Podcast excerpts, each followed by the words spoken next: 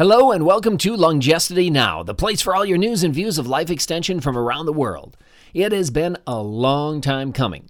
It has been a tough slog, for lack of a better term. Progress has been painfully slow. The Immortality Institute and Longevity have been at it for more than fifteen years. Finally, there seems to be an explosion of interest and investment into rejuvenation therapies with real prospects. It isn't just mice anymore. Thanks to medical tourism and some favorable regulatory changes like the right to try law in the U S, organizations such as the Age Reversal Network are able to conduct trials of promising therapies in human beings. In this episode, we'll talk to the president of the Age Reversal Network. And now let's welcome to the program Brian Delaney, the president of the Age Reversal Network. Welcome, Brian. Thank you. It's great to be here. Well, speaking of the Age Reversal Network, could you give our audience an idea of how you arrived at the point where the, you're the president of the Age Reversal Network? How did that develop?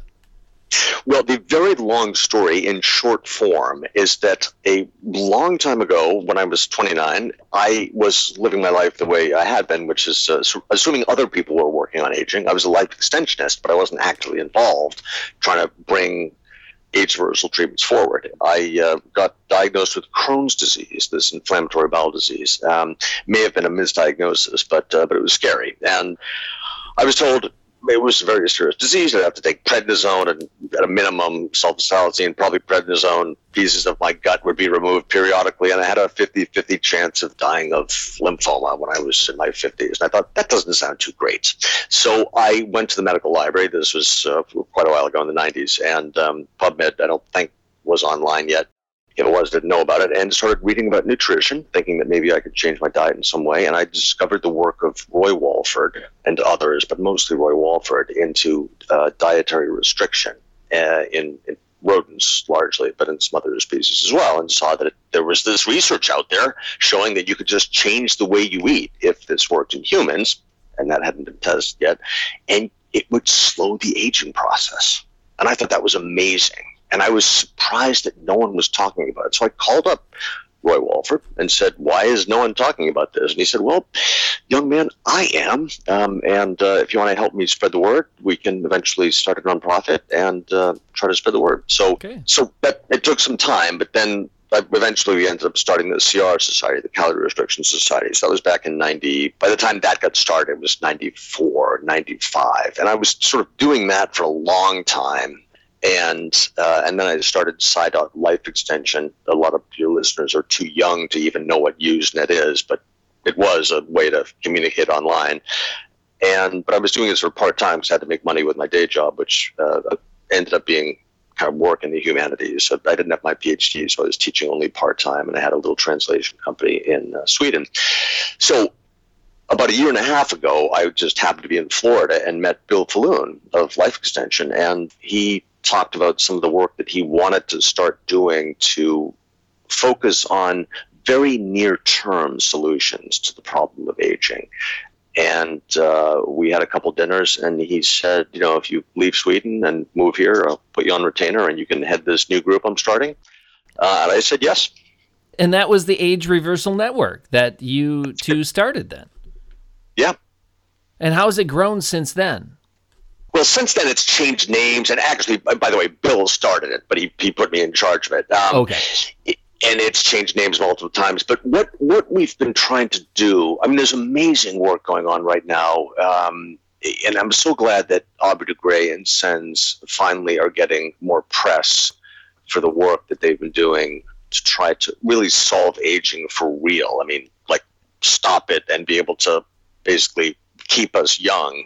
And there are lots of academic researchers, too, that are moving in that direction. That's that's wonderful. The particular focus that Bill Faloon and I and our team have is basically, I call it the Save My Mother Society. So my mom and my both my parents were born, they were born a few weeks apart um, in nineteen thirty-five. My dad's in very good shape. My mother is not. And even if S E N S and similar projects succeed soon, they won't be in time for my mother. So the, the focus that Bill Faloon and I and the team have is these things like N A D restoration therapy, uh, ways to activate A M P K, like metformin, um, mTOR inhibition, be it via rapamycin or diet or some other means. These things that uh, probably don't work that much, but help a little bit and are available now and should be tested now. So concretely, what we do is we fund some work and just, just these open label, you know, trials with you know, ten, fifteen, twenty patients, often with James Clement of Better Humans. And we'll be doing some of our own studies as well. These are kind of pilot trials. Yeah, what, what used to be called phase zero, you know, kind of exploratory open label trials, not placebo controlled. Let's let's just get some data, you know, sure. Nothing like a phase three clinical trial, but we don't want to wait that long. You know, we don't want to do the sort of exploratory work, phase one, phase two, phase three, then my mother's dead. So, I, you know, and lots of other mothers, you know, um, and fathers and uncles and aunts and friends. So, so that yeah, that's the kind of thing we're focusing on. And, and, and then part of my job involves also a sort of discovery Uh, you know, drug treatment discovery enterprise that involves going to conferences. That brings another uh, question to mind, that you're going out there, going to conferences, and you're initializing some pilot trials. How do you decide what's the threshold of where you say, yes, we're going to try this treatment, or no, we're not going to? Well, there is several thresholds. If, if you mean sort of how far off is the potential payoff. I mean, for us, if it's something that is that's going to require, you know, more than five or six years of work, that that's really not in our ambit. So that's when it, when it comes to the time frame. And then with safety, that's a that's a more complicated question, because there there are some things like Dasatinib and Quercetin that some people, James Kirkland, for example, says people should not try. I, I don't know if he really believes that. I don't think he would lie, but maybe he's publicly being a little bit more conservative in his statements than he really otherwise would be. But, you know, Dasatinib is, for a lot of people, a scary cancer drug. And uh, I personally don't think it's very risky to take it once every, you know, four, six, eight, twelve months. Um, I think it's almost no risk at all. But the question of risk comes into play with some of these things. And, uh, you know, rapamycin, for example, might not be as safe as a lot of people think at a dose that is sufficient to have an effect on aging. So with that threshold, it's tricky. And there are people in our network who are willing to take chances, uh, pretty significant chances, and there are some that aren't. So we're not going to push anything on anyone. But when we do a trial with one of these drugs that might be somewhat risky, actually, when we do any trial at all, we explain very carefully what we believe the risks might sure. be.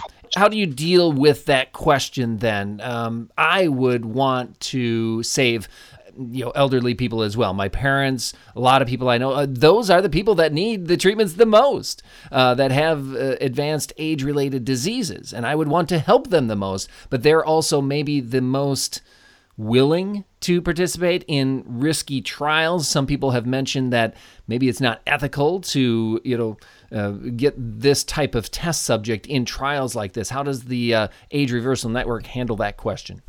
Well, I'm going I'm to answer your question as a slightly uh, different one as well. First, the different one, which is not about the trials, because that's easier to answer. I'll get to that in a sec. Okay. But rather, when it comes to suggesting that people try these outside of the context of trial, or or suggest that they, you know, to be kind of uh, careful, that they talk to their healthcare practitioner about possibly trying one of these things outside the context of, uh, context of trial. In that case, it's tricky because some of these people, I mean, it's funny, the, the people in, in my parents' generation, I don't know how old your parents are, my parents born in thirty-five, so they're, some of them are very conservative. Actually, my parents themselves are very different. My dad, I mean, he's in better health than my mom, but he doesn't want to try any of these things. Um, my mother is actually quite willing to try many of them. Some people in their eighties are very afraid of this stuff. They think it's weird. They're, they've been frail for so long that they actually are just looking forward to kind of going off into the sunset, which is incredibly sad because they have forgotten what what it could be like to live longer, you know, in a state of health. But basically, for people like, I mean, these, you know, my parents, friends, and aunts and uncles call me up, you know, and say, Brian, should I try this? And what I say is, this is what we think the risks are. This is what we think the potential benefits are. Go to your healthcare, your primary care physician. He or she will likely think this is a strange idea, show him or her the research, and make a decision. And sadly, what typically happens is, because I would never want someone to do this, someone I didn't know really well, without going to their their primary care physician or some, some doctor and being followed. But typically, their doctor is going to be so conservative, the idea of using even metformin, which is quite benign and well-studied and very safe, that even that is something that the doctor will advise against. So your actual question now about the clinical trials, that's pretty easy, because in a clinical trial, even if it's exploratory, the risks are spelled out very carefully. We have patient consent forms. We make sure people don't just click, I agree, okay, so to speak, metaphorically, like they do with all the apps that we say I sure. agree to and give away, right? So we don't know we're giving away. So we make sure they read it carefully and they know, you know, what's at stake. All right. Well, you know what? It seems like ten to fifteen years ago, something like the Age Reversal Network would have been tough to even get off the ground due to heavy-handed regulation, let's say, around the world. You know, various countries have some pretty strict regulations on what you can do, what kind of supplements you can use, and things like that. It seems, though, like the regulatory framework is getting better or more favorable toward people who want to experiment. Is that the, what you see around the world? Around the world, yes, absolutely. Oddly, not so much yet in the United States. That hasn't changed. I think attitudes have changed, but it hasn't been reflected in F D A transformations yet. I mean, a little bit, but it's it's more, it's not the regulations, it's more laxity or looseness in enforcement. That's been the change, that things are sort of ignored. And partly it's a question of manpower, but partly I think, like a lot of these stem cell clinics, which as it turns out maybe shouldn't be ignored, um, we learned from the Genentech disaster. Um, but I think what's changed in the U S is just a sort of different degree, a lower degree of willingness to enforce some of the regulations. But in other countries, I mean, the E M A that, that covers the E U, in some ways it's a lot easier to do a lot of this work there, but much less of it is being done because there isn't so much of a demand for it yet. I think the demand will explode in the next year or two. Australia is um, a really curious case because it's there are a lot of American companies are doing work, the early phase work there, because the I N D phase in Australia is really short. The clinical work takes about the same amount of time. Um, China itself, that, that's kind of a mystery. A lot of Asian countries, the smaller ones, uh, you can you can do a lot of work very quickly. China is, they want to have the appearance of, they've shut down some stem cell clinics. Um, they want to have the appearance of rigor, but it's not clear how much rigor there is. And then, of course, Japan now um, is a great place to research. A lot of American companies doing work, work, doing work there because it's just the clinical trial process is a lot faster. Okay. And then you've had some of these phase zero projects going for a little while now. I mean, at least for a few months is what I've heard. Any results that will be published anytime soon? Is there anywhere play, people can go to look for how things are progressing? I would say go to our website, age reversal network dot com, and we will announce when these results are published. Uh, we do, we can say preliminarily that Dasatinib and Quercetin, looking at at least one endpoint that was easy to measure, does help with osteoarthritis. That we're pretty certain about. We don't have the M R I data yet that will actually, you know, confirm it, but based on symptom reports, it's it's it's a dramatic improvement in that particular outcome.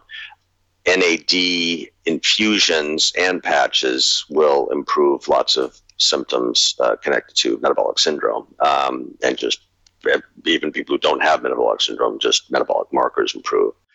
Basically, on your website, that's your primary distribution for some of this data, and that's where people can go uh, to periodically check. Yes. Okay, and then you also did a personal experiment with one of these I, uh, at RADFest uh, this year, Dasatinib and Quercetin. And did you happen to measure any biomarkers beforehand, afterhand? Uh, how did that work out?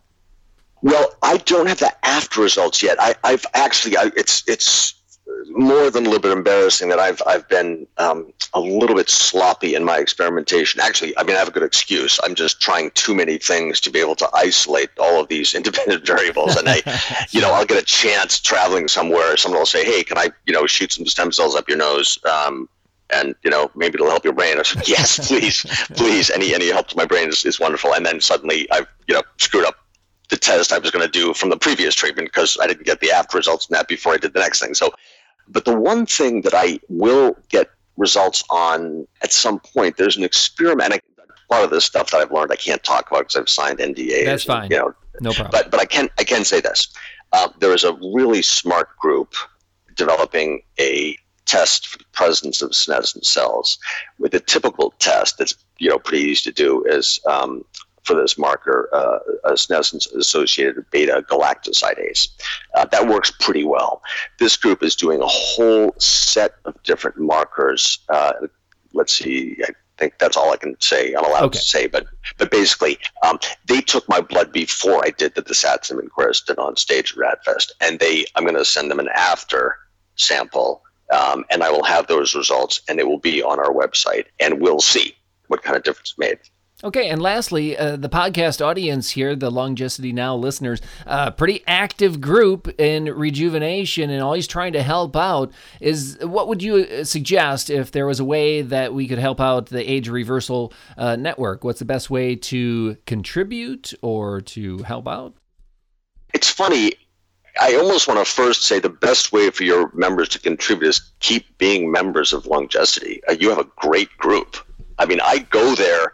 Like there's some of the things, that you, these radical things like doing these group buys from China and doing the assays. I mean, it, it's, it's like, it, it's a great community. So first and foremost, just keep on. Um, but to help us, uh, you know, we have, we've started a five oh one c three now. That's, it's not the Age Reversal Network, but it's a separate, because the Age, Age Reversal Network is a, it's neither for nor nonprofit. It's not a five oh one c three. It's a, it's a um, public benefit corporation, but we have a five oh one c three. Um, and if you go to our website, there should be a donate button, and that will go directly to research. Okay, well, Brian, thank you so much for joining us on the Longevity Now podcast. Thank you. You enjoy the forums at Longevity. You talk about your stacks. You argue about the science. Thanks to a Longevity grant, many of you even started measuring additional aging biomarkers this year. You might wonder if this is time well spent. Well, as you heard, Brian says yes. Your passion about life extension reaches a much broader audience than the Longevity Forum. Keep talking, keep posting, keep changing the world for the better. Until next time, I'm Justin Lowe.